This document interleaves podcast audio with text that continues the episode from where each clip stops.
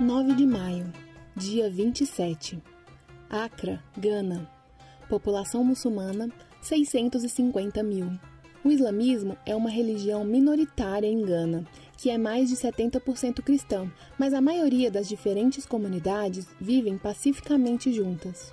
Ali, milhares de muçulmanos do norte rural migram para as áreas urbanas mais ricas do sul. Entre eles, frequentemente encontram-se meninas com idades de 14 a 16 anos.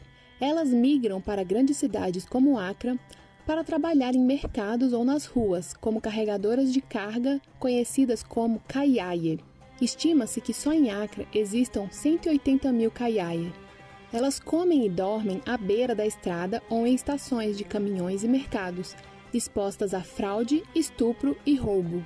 Habiba, por exemplo, saiu de casa porque seus pais não podiam pagar as mensalidades escolares que ela precisava para completar sua educação.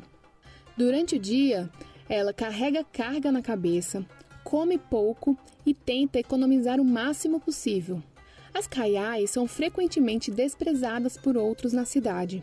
O fato de não terem educação formal, de usarem roupas inadequadas e não terem casa, leva as pessoas a terem uma atitude desrespeitosa em relação às caiai.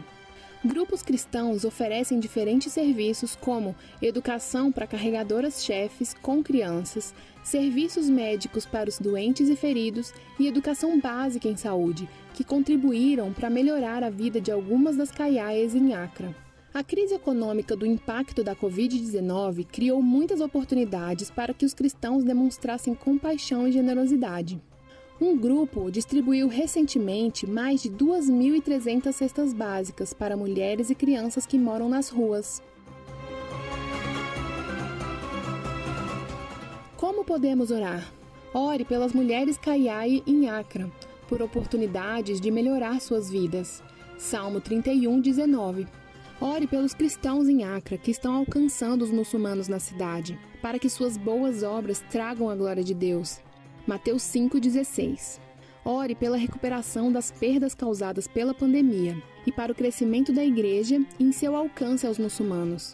Atos 2, do 42 ao 47.